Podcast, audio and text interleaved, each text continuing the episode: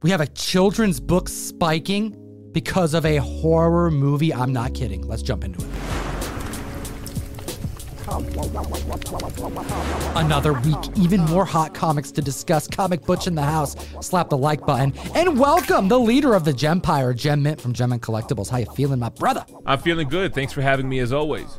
Slap the subscribe button. And at the list number 10, we have Amazing Spider Man 32 debuting in 1966.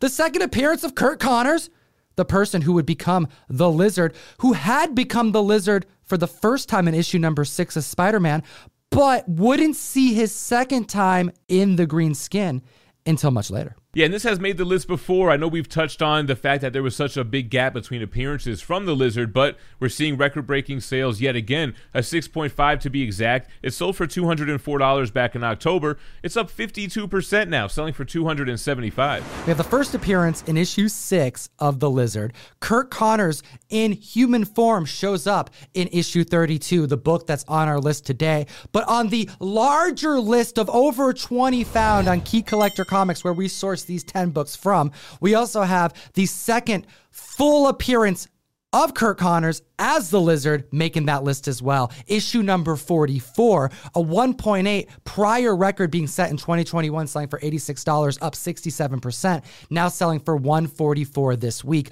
A lot of Spidey love on the Hot 10 and the runners up. Use code TOM101 on Key Collector Comics to unlock a full 2-week subscription, support the show and see the other books that landed on the runners up list. You may have some in your back issue bin. You know, it may have been that ASM 44 I was thinking of, but a book that we've definitely spoken about, number nine on the list, Incredible Hulk Annual 1. An iconic cover drawn by Jim Steranko with the head redone by Maurice Severin. We have a 5.5 selling back in 2021 for $250, up 40%. That's an increase of 100 bones, selling for 350.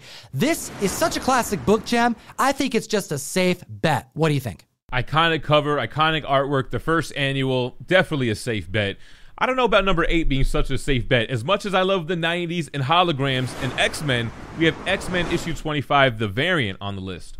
We all know this book well, debuting in 1993. It has that Magneto sketch card pasted right on the front and was printed in mass. But this right here is a partial sketch cover, a variant that doesn't come up, especially in high grade often. We saw a 9.8 in 2019 selling for $660 over this last week, an increase of 39%, now selling for 916. This is a weird one, Gem. I'm kind of not too sure about this book. Like I know it's a little bit more scarce. A lot of people know it, but a thousand dollars for a 90s book, I don't really see it because it's not a big key.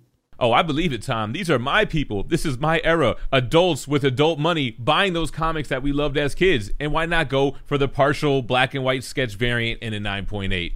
What doesn't make much sense though is what's going on with Winnie the Pooh coming in at number seven. Debuting in 1977, we have the first appearance of Winnie the Pooh in a standard U.S. comic book. I see Tigger on there, but I'm not sure if that's his first appearance. I digress because an 8.5 back in 2020 sold for 275, and that's up 118% this week, selling for $600. Now, could it be just because of the nostalgia cycle? It's a weird one that could be the reason people trying to secure those popular IPs, but also this is a title, an intellectual property that has crossed into the public domain. And there is a horror movie that is in production. The trailer dropped over the last month. It's called Winnie the Pooh Blood and Honey. It's a horror movie. And here's the quote I'm violent now, but still the same. A silly old bear, just insane.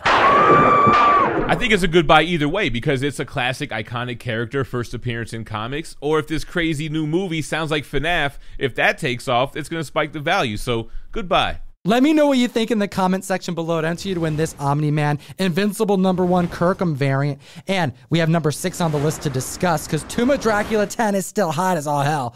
And it debuted in 1973, featuring the first appearance of Blade with Mahershala Ali slated to portray the living vampire Slayer. Well, We have a 2.0 to discuss, selling for 350 back in May, up 114%. That's an increase of 400 bones. Now selling for $750. Hot damn. Moving on to number five, we have Astonishing Tales issue number 13, the third appearance of Man Thing, but the first cover appearance. We have a CGC 9.6, which sold for just $250 back in 2019. It's up 260%, selling for $900. That's an increase of $650. Moving over to number four on the list with some Marvel Silver Age blue chip keys with Tales of Suspense 39. The first appearance of that Model 1 armor. The first appearance of Tony Stark. The first appearance of the Iron Man. We're talking blue chip Marvel keys here, and this one has been solidified since the MCU's debut. A CGC 1.0 sold for $4,750 back in February, and it's up 35% now, selling for $6,300. That's over $1,500 for a character that many believe to be finished getting its adaptation for in the MCU. I'm talking Riri Williams taking on the mantle, but the focus shifting from the blue chip book to the next gen. But the blue chips are still spiking. I want to know what the community thinks in the comment section. Moving over to number three on the list Amazing Spider Man issue 13. The first appearance of Mysterio debuting in 1964. A villain that's come and gone that I don't necessarily think we're going to see again, but the book is piping hot still. I'm telling you, Silver Age Spider Man keys are always going to be hot, always going to be in demand, and these lists just prove it. Mysterio making the list at number three with a high grade CGC 9.2 record breaker. Now, it sold for $9,600 back in November. It's up 31% for an increase of $3,000, selling for $12,600. Hot damn, comic fam. Over 3K for a character that, when it hit these heights, the Spider Man movie hadn't come out yet. People were expecting that he would appear in that movie. And he didn't show up, and the book is still going up in value.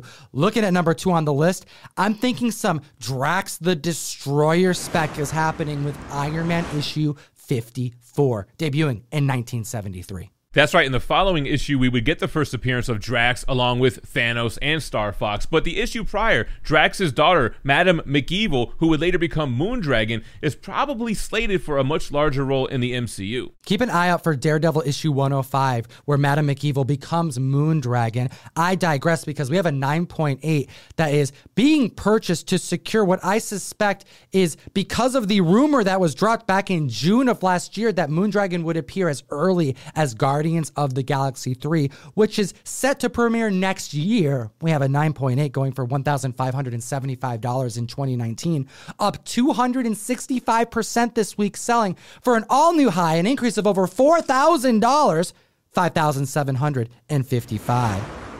Hot damn. Hot damn is right. Some big numbers for Moondragon. If you enjoy what we do, hit the link in the description and join the mystery mail call. We are an open enrollment for July. Link in the description or go to comictom101.com to join the community. Give me excuses and you comics every single month. We've teamed up with legendary Marvel artist Gary Frank to get out in every single box Daredevil number one, a classic Elektra cover.